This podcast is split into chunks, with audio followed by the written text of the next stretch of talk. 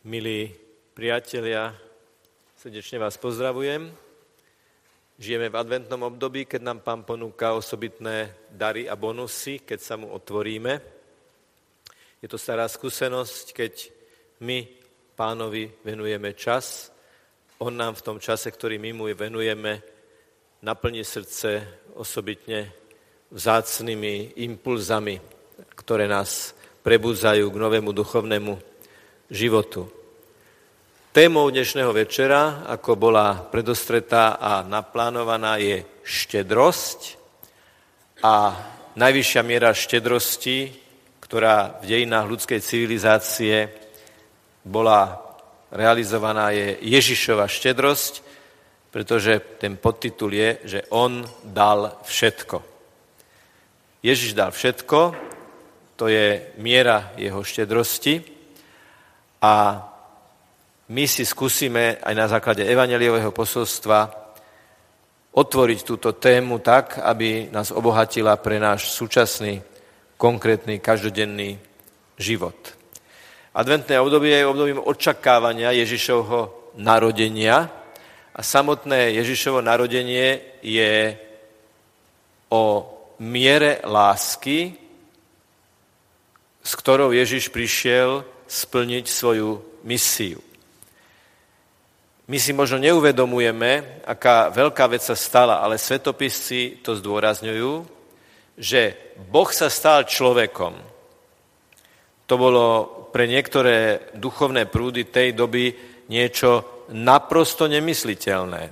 Že mystický Boh, ktorý všetko tvorí, všetko udržuje v bytí, ktorý všetko presahuje, ktorý je ľudský nepochopiteľný, neuchopiteľný, zrazu vstúpi do časopriestoru a stane sa človekom. To je tajomstvo, ktoré ani dnes nevieme celkom uchopiť, ale vierou sa mu otvárame. Skúsim takú analógiu, že e, krajčír, ktorý ušije kabát, teda niečo vytvorí, sa potom do ňoho oblečie. Najprv niečo vytvorí a potom sa do toho oblečie Podobne Boh stvoril svet a čítame v písme, že skrze Ježiša bolo všetko stvorené a napokon si Ježiš obliekol človeka.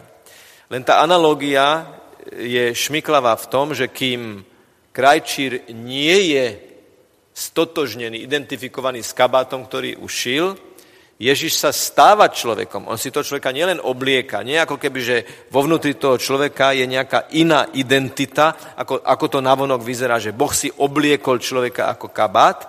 Nie. Práve v tom je to fascinujúce, že pravý Boh sa stal pravým človekom a preto je Ježiš človekom v plnosti, práve preto, že je pravým Bohom a pravým človekom. Ale v tomto príchode na svet, v plnosti času, ako to nazýva najmä svätý evangelista Ján, ak to nazveme plnosťou času, tak je to aj plnosť Božieho darovania. Skúsim inú analógiu. Predstavte si, že by nejaký minister, ktorý býva pod Slavínom, alebo nejaký vysoko postavený politik, ktorý žije e, za svojimi ohradami, za svojimi bezpečnostnými kamerami, obliehaný sekretariátmi, a bodyguardami, zrazu sa rozhodne, že pôjde do najpetržálkovatejšej petržálky bývať do panelákového bytu, úplne bezbranný niekde na nejaké, čo ja viem, piaté poschodie, kam sa ide výťahom cez dvere, ktoré sú ľahko otvoriteľné. E, zase tá analogia je v tom, že niekto, kto je vysoký a nedosiahnutelný, zrazu príde žiť medzi ľudí. Boh, mystický, tajomný, nedosiahnutelný, sa narodí v Betleheme a dokonca narodí sa v maštálnej jaskyni. E, tak sa to vyvinulo a má to svoj veľmi symbolický náboj, že Boh, ktorý sa stal človekom, sa človekom stal v extrémne chudobných podmienkach. Prečo? Pretože keď zaklopali na hostinec, zo slova host a pohostinný, Ježiš, Boh, ktorý sa stal človekom, je ľuďmi neprijatý. Boh, ktorý sa stal človekom, nemôže byť ani hosťom v hostinci, pretože tam nenájde pohostinnosť zo strany ľudí. Predstavte si, že na dvere toho hostinca zaklope Jozef a Mária, putnici, ktorí prichádzajú s tým, že ide sa narodiť dieťa, že Mária je v vysokom štádiu tehotenstva a oni ich nevpustia. Aj preto, že e, pôrod v miestnosti, tú miestnosť urobil nečistou a mala sa potom rituálne očisťovať a toto zrejme nechceli podstúpiť. Čiže Ježiš sa nenarodil v maštálnej jaskyni preto, aby my sme dnes mohli romanticky za vône sviečok sa pozerať na to, ako pastuškovia obkolesujú romantickú scénu dieťatka na slame, osol, vola, kravička a podobne, koledy sú výborné, romantika Vianoc je výborná, len musíme si stále dávať pozor, že tá realita bola oveľa, oveľa, oveľa tvrdšia. Tá realita bola naozaj veľmi britká a veľmi drastická. Žena porodí dieťa v maštálnej jaskyni a Boh, ktorý sa stal človekom, sa ním stane, sa narodí do extrémne chudobných podmienok. Už chudobnejšie si predstaviť nemožno.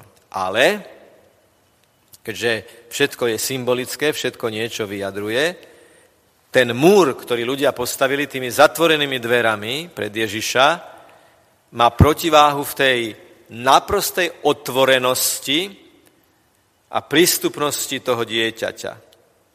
Ježiš je prístupný. Je to vonku, je to v prírode, je to maštal, je to neohradené a každý tam môže prísť. Intelektuáli, mágovia, astrologovia z Orientu, pastieri, obyvatelia a sám Jozef a Mária. Čiže to spoločenstvo, ktoré sa vytvára okolo Ježiša, je spoločenstvo, ktoré nikto iný by zrejme takýmto spôsobom nemohol dať dokopy. A práve v tej naprostej otvorenosti a prístupnosti pána Ježiša je už zakodované to všetko. Tá niekoľkonásobná univerzalita a absolútnosť jeho lásky, s ktorou sa prichádza darovať ľudskému pokoleniu. Lebo dieťa, narodené mimo múrov nejakého domu, maštálnej jaskyni, je naprosto bezbranné a vystavuje sa všetkým a vyjadruje sa tým, že prišiel pre všetkých a dať všetko. V tejto línii Ježiš neskôr už ako dospelý, slávny kazateľ a divotvorca z Nazareta povie, syn človeka nemá, kde by hlavu sklonil. Toto, že Ježiš sa narodí vonku, mimo ohraničeného priestoru nejakého ľudského obydlia, je predobrazom jeho práce v teréne. Ježiš je stále v teréne. Všimnite si, že e, jednotlivé stretnutia, ktoré sa odohrávajú, sa odohrávajú buď tak, že je to vonku, buď pri nejakom strome, alebo, alebo, alebo pri studni, alebo počas chôdze, počas prechádzania. Je to stále vonku. Je to stále v nejakom exteriéri, keď to tak chceme povedať. A do interiéru vstupuje prevažne vtedy, keď ho niekto pozve, alebo keď sa on k niekomu pozve, ako to bolo v prípade Zacheja. Aj v tomto vidíme tú absolútnu vydanosť človeku a to absolútne nasadenie, s ktorým prichádza. Prišiel dať všetko a je úplne k dispozícii ľuďom, za ktorými prišiel. A to medzidobie medzi narodením a Golgotou je práve táto táto otvorenosť, dať všetko. Tu by som ešte, tu by som ešte poukázal aj na ten život v Nazarete. Syn človeka, ktorý prichádza na zem, neprichádza do nejakej exkluzívnej profesie, napríklad v chráme, že on je syn človeka, zároveň je to Boží syn, pravý Boh a pravý človek. Možno by sme povedali, kádrovo, tak e, hodilo by sa nejaká funkcia v chráme, pri najmenšom niekde v chráme, by sme ho zaradili. Dobre, tak nebudeme, hádam, posielať syna človeka, aby bol tesárom v Nazarete, to je nenáležité. No ale Božia logika je iná. Božia logika je taká, že Ježiš je tesárom v Nazarete, syn tesára Jozefa a 30 rokov žije normálnym spôsobom suseda, priateľa, človeka, ktorý je do rozhovoru. My o tom nič nevieme, lebo čo by ste napísali? Čo by sa dalo napísať o bežnom živote? Čo tam, čo tam opíšete v bežnom živote? Ale tie tri roky verejného pôsobenia Ježiša sa opierajú o 30 rokov jeho skrytého pôsobenia, kde dáva všetko.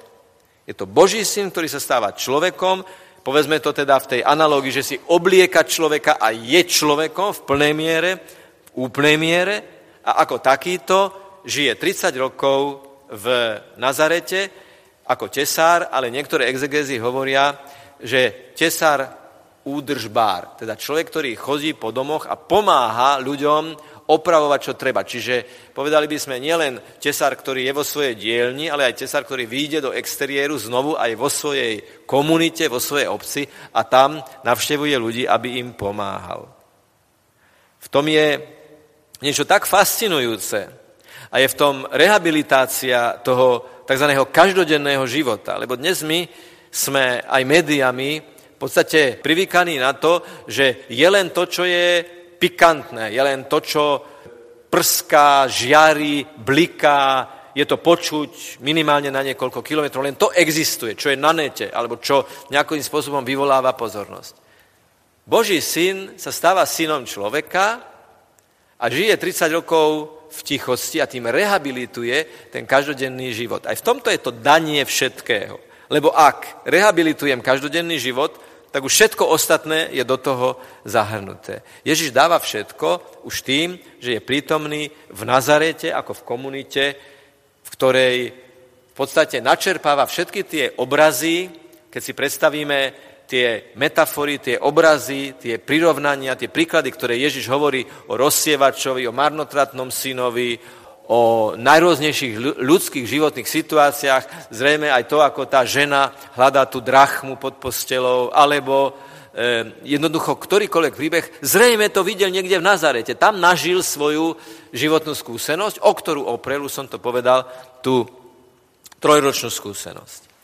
Ale to narodenie v absolútnej chudobe Betlehema, kde Boží syn ukazuje, že je synom človeka v úplnej miere lásky, čo pokračuje potom tým zhruba 30-ročným skrytým pôsobením v Nazarete, s jednou výnimkou, keď má 12 rokov, ako keby sa to, na chvíľu to, to ticho toho Nazareta prerušilo a hľadajú ho v chráme. A nájdu ho v chráme po troch dňoch čo je v čase, keď sa Ježiš stal dospelým, keď mal 12 rokov, tak ho rodičia tri dní hľadajú a potom ho nájdu v chráme a on im povie, prečo ste ma hľadali inde a nie v dome môjho otca. Čiže Ježiš hovorí Mári a Jozefovi, že je v dome svojho otca. A treba povedať, že tam, kam ho oni priniesli pri obetovaní, keď Simeon povedal pane Mári, že jej srdce prenikne meč, že bude na pád a povstane mnohých v Izraeli, bolo to predobrazom toho, čo sa potom završilo na Golgote, kde tiež na kríži vidíme Ježiša, ktorý dal všetko. A budeme teda podrobne hovoriť o tej udalosti kríža. V tom verejnom pôsobení, pokiaľ by sme mali hovoriť o tom, čo Ježiš hovorí, je tam tá scéna s tým mladíkom. Bohatý mladík, zámožný mladý muž, predstavme si to, zaparkuje Volvo, vystúpi moderne nahodený mladý muž, sympatický, hovorí, tak pane Ježišu, čo by som mal urobiť, aby som sa dostal do nebeského kráľovstva? To si skúsme predstaviť, ako keby sa to dnes stalo. Ježiš mu hovorí, rob toto, toto, toto a povie, no, ja robím všetko toto a vtedy mu Ježiš povie nepríjemnú vec, ešte čo si ti chýba. Rozdaj všetko a nasleduj ma. Rozdaj všetko a nasleduj ma. A ten mladík odišiel smutný, pretože mal tú limuzínu, bol naviazaný na oblečenie, bol, mal také rôzne závislosti, keď to stále aplikujem, a odišiel smutný, a nevieme, čo sa dialo ďalej. Ani nevieme to, či nakoniec všetko nerozdal a neobrátil sa. Toto nevieme. Ten, ten, ten príbeh je otvorený. Jedno je isté. Ježiš nežiadal to, čo sám neurobil.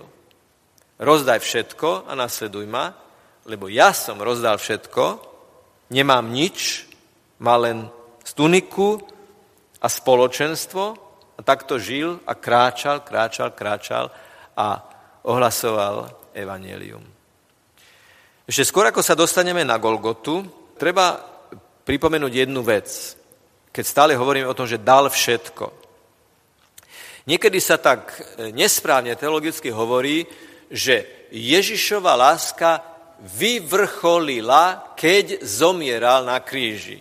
Ono, takéto vyjadrenie je trošku šmiklavé, pretože ak my hovoríme, že Ježišova láska vyvrcholila na kríži, mohlo by to vyvolávať dojem, že niekedy predtým tá jeho láska bola menšia, ako bola na kríži. A to by bol omyl. To všetci cítime, že takéto niečo by bolo nesprávne. Čiže Ježiš aj v rozhovore so Samaritánkou, aj voči tým, ktorých vyhnal z chrámu, lebo tam kupčili.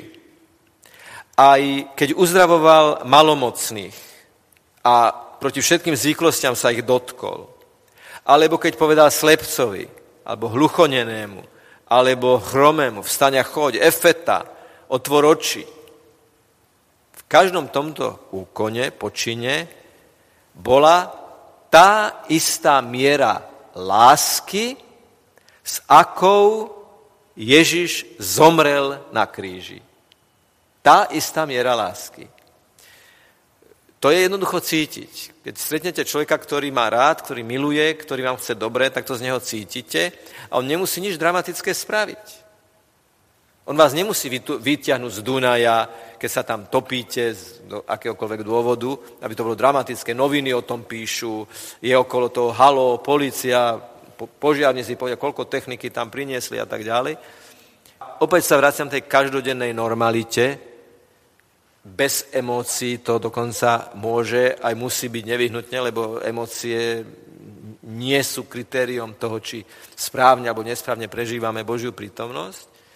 Tej každodennej normalite stretnete milujúceho človeka a v tých drobných veciach od jednoduchého rozhovoru po ponúknutie kávou až po rozlúčku jednoducho z neho cítite, že z neho sala dobrota a, a, a láska, ktorá nepodlieha nejakým porivom a nejakým, nejakým náladám. Čiže Ježiš nás učí tomu, že dať všetko, dať všetko sa dá aj v tých najjednoduchších veciach. Vymyslím si príklad. Predstavte si, že vám niekto niečo hovorí. Jednoduchá vec, dialog. A vy na tom druhom človeku môžete cítiť rôzne veci. Prvé, že vám pritakáva, lebo je slušne vychovaný, ale zároveň je nesústredený a kde si vzadu mu beží film o jeho veciach. A vy vidíte ten sklený pohľad, ktorý na vás síce upriamuje, ale viete, že vás nepočúva. Že počúva postojom alebo, alebo polohou hlavy, ale nepočúva vás. Nemá otvorené srdce ani uši pre to, čo mu hovoríte. Takáto jednoduchá vec. Sústredená empatia v rozhovore je o tom, že či všetko, alebo len niečo, alebo len málo. A je to obyčajný rozhovor. Alebo idete do služieb, idete do obchodov a vidíte, že predavačka vám môže podať ten istý tovar, ale môže ho podať s úsmevom a želaním. Bola slávna pani Kryšková na obchodnej, ktorí ste starší bratislavčania. Tak ona o nej sa hovorilo, že ona, keď niekto prišiel kúpiť vázičku, tak ona ešte pod tú, pod tú vázičku predala obrus, pod obrus stôl, pod stôl kobere sa už ďalej nechce vysť. A bola to veľmi milá, komunikatívna predavačka. Aj noviny o nej písali, lebo bola tak milá. Ale taká istá predavačka tú istú vázičku môže predať tak, že ešte máte taký, taký kyslý pocit v, v ústach z toho, jak je to tak od, odbavené. Čiže Ježiš hovorí, nechcite veľké veci, ale poviem to zase slovami matky Terezy, robte malé veci s veľkou láskou. Vložte do toho všetko. Do toho mála, do toho drobného, vložte jednoducho všetko. To sa môže týkať aj každodenných profánnych činností, každodenných bežných stretnutí, do ktorých môžeme dať všetko, tak ako dával Ježiš. A ako sa hovorí, že kto je verný v malom, tomu sa zverí aj veľké, Čiže kto sa prehlebí duchovne pre to všetko, pre tú veľkosť tej lásky, v tej každodennej komunikácii ten potom pri veľkých záťažových situáciách, napríklad keď treba niekoho opatrovať, alebo niekomu niečo vybaviť, alebo na niekoho nezabudnúť, bude už mať na čom stavať, už bude mať o čo sa oprieť. No a tak sa stalo, že Ježiš zomiera na kríži. Odsúdia ho, pretože sa robil Božím synom. V podstate bol ukrižovaný práve za to všetko, ktoré prišiel dať a musel naozaj dať všetko práve tým, že bol umúčený najpotupnejším možným spôsobom dlhého, hrozného zomierania, vysiať s plnou váhou vlastného tela na kríži. To utrpenie bolo nesmierne, neprevýšiteľné. Keby sme sa pýtali, že kde to všetko, tá absolútnosť Ježišovej lásky je najmarkantnejším spôsobom vyjadrená, tak je to určite modlitba za tých, ktorí Ježiša ukrižovali v situácii, keď tí, ktorí ho ukrižovali, ešte stoja pred ním, niektorí. Viete si to predstaviť, že by niekto zakúšal zlobu ľudí, vysí na kríži, práve aktuálne trpí pre zlobu iných ľudí a on z toho kríža povie, Otče, odpust im, lebo nevedia, čo robia. Keby ste sa spýtali, že kde najmarkantnejším spôsobom je cítiť Ježišová neprevýšiteľná, absolútna láska, kde dáva všetko, lebo dáva seba, nielen niečo, ale niekoho, seba samého, tak je to určite modlitba o odpustenie pre tých, ktorí ho zavraždili, ktorí ho ukrižovali. A máme stále na pamäti, lebo na základe toho si uvedomíme hĺbku toho všetkého, čo Ježiš prišiel dať, že Ježiš videl do hĺbky ľudského srdca. On tu nenávisť videl, on tu nenávisť poznal. On poznal mieru zodpovednosti každého človeka. Nehovoriac o tom, že pod krížom z 12 apoštolov, ktorých 3 roky, približne 3 roky formoval vo svojom seminári, to bol taký putovný seminár, putovný kňazský seminár, ktorý Ježiš založil, tak potom z tých 12, ktorých formoval, ktorí videli jeho zázraky, ktorí videli, ako dáva všetko, ktorí videli jeho modlitbu, ktorí sedeli pri stole poslednej večere, nakoniec pod krížom je len jeden jediný. To je ďalší klinec nevery do Ježišovho tela na tom kríži. Kde je ten 5000 nasýtený zástup? Kde je slepý, chromý, hluchý, nemý a malomocný, ktorý bol uzdravený? Prečo nie sú spomenutí pod, Ježišim, pod Ježišovým krížom? Že tam boli aj tí, ktorých on uzdravil. Takáto veta tam nie je napísaná, nikde. Kde sú? Kde sú, keď sa dozvedeli, mohli sa dozvedieť, že čo sa deje s Ježišom? A nečítame to. Ďalší klinec do Ježišovho utrpenia. A on sa modlí za tých, ktorí ho zradili. On sa modlí za tých, ktorí mu to spôsobili. Dokonca na poslednej večeri priblížil smitku chleba Judášovi a odborníci na zvyklosti Ježišovej doby hovoria, že bolo to gesto hlbokého priateľstva. Že vtedy vložiť niekomu, dnes by sme to vnímali ako skôr už gesto zalúbencov, muža a ženy, alebo manželov, že jeden vloží druhému smitku chleba do úst. V tom čase zrejme sa to vnímalo tak, že to môže urobiť aj muž mužovi a nikto sa nad tým nečuduje. A je to priateľské gesto, že niekomu vložím jedlo do úst a toto Ježiš ponúkol Judášovi. Dal mu v poslednej chvíli šancu. Všimnite si, že každej fáze je to stále Ježiš, ktorý dáva všetko aj v miere odpúšťajúcej lásky. Miera lásky je miera odpúšťajúcej lásky, ktorá odpúšťa. Tam sa testuje hĺbka a miera tej lásky. A Ježiš Judášovi, ktorý urobil všetky úkony preto, aby mohol ukázať, že kde Ježiša zajať, ešte dostáva šancu, aby sa obrátil, aby zvrátil svoje plány, aby zmenil svoje zmýšľania. Aj v tom je všetko. Čo to pre nás znamená dnes? Žijeme v čase improvizovaných vzťahov, žijeme v čase, keď nás reklama učí tomu, že je veľmi cool mať veľa muziky za málo peňazí, veľké výhody za malú námahu, čo je fikcia, ktorá nás urobí len nešťastnými. Lebo síce môže sa stať, že za málo peňazí je veľa muziky, ale tá muzika trvá krátko a je to zlá muzika.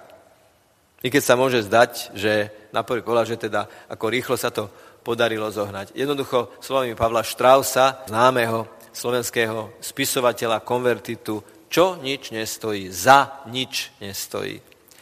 Alebo, je iná veta, ak Bohu dáš všetko, Boh ti dá všetko. V miere, v akej sa Bohu otvoríš, vo vydanosti Jeho vôli, v takej miere ti môže Boh dať všetko. Nakoľko sa ty otvoríš, natoľko ti Boh môže dať všetko. Je to trošku ako s roletou na okne, že? Na panelách práží slnko, ale do izieb vojde toľko svetla, ako si jednotliví obyvateľia toho domu vyhrnú rolety a, a otvoria žalúzie. Jednoducho, kto tam má čiernu roletu alebo nalepený čierny papier, slnko akokoľvek môže e, sa dotýkať toho okna, jednoducho to svetlo tam nevojde, lebo je tam bariéra. A Ježiš len klope, Ježiš nalieha, šepká, zvoní, ale vykopávať dvere nikdy nebude, lebo rešpektuje to, čo sám stvoril. A to je ľudská sloboda. Rozum a sloboda. Týmto nás Boh stvoril, aby sme sa podobali na Neho. Takže Ježiš ponúka všetko. Alebo iný príklad, vypadne v nejakej meskej štvrti voda, pristavia tam cisternu a ľudia stoja v rade. Kto má štamprlík, nabere si len do štamprlíka. Kto má kanister, zobere si kanister. To nie je chyba vodárov, lebo tí tam pristavili celú cisternu a každý si môže nabrať, koľko potrebuje. Ale každý dostane toľko, prečo sa jednoducho otvorí. Čiže Ježiš, ktorý dáva všetko, nás pozýva, aby sme mu dali všetko, aby sme boli verní v malom, najväčšej možnej miere.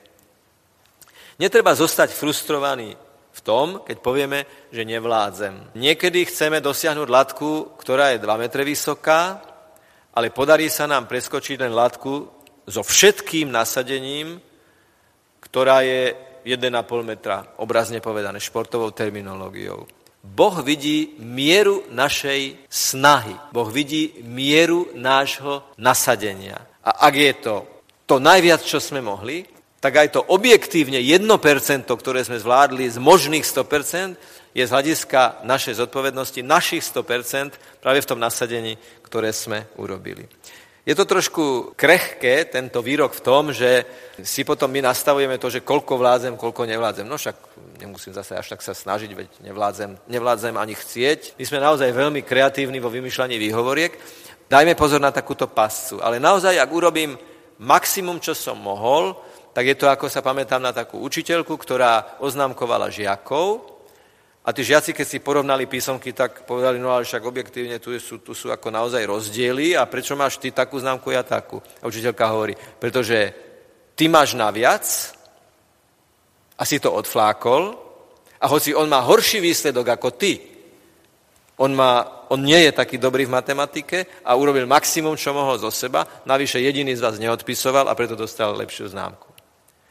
Takže Božia logika pri hodnotení týchto vecí je logika lásky, ktorá vidí do hĺbky srdca, ktorá vidí do hĺbky ľudských úmyslov, s ktorým robia veci. Rád by som vám teraz na Vianoce zaželal radosť z veľkosti Božej lásky.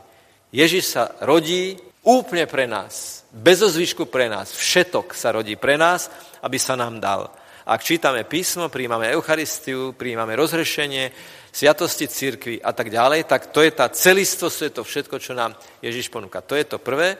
A druhé, že ten nádych tej Božej veľkosti samozrejme predpokladá potom výdych toho, čo sme sa nadýchli v takej tej každodennej komunikácii. Stačí zajtra milovať všetkých, ktorých stretneme, najviac ako vládzeme, nie v tom alibistickom, ale v tom reálnom zmysle slova a bude okolo nás viac usmievavých a spokojných ľudí a zažijeme ten Betlehem, tie Vianoce už v takej predchuti.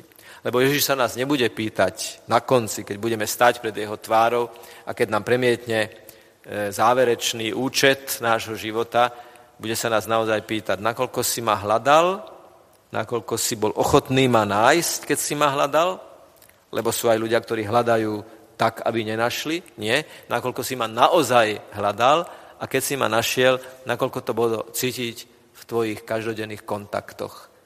Nakoľko si ma obliekol, dal si mi piť, jesť, navštívil si ma, keď som bol väznený. Lebo komukolvek inému si to spravil, vo všetkých variantách týchto možností urobil si to mne.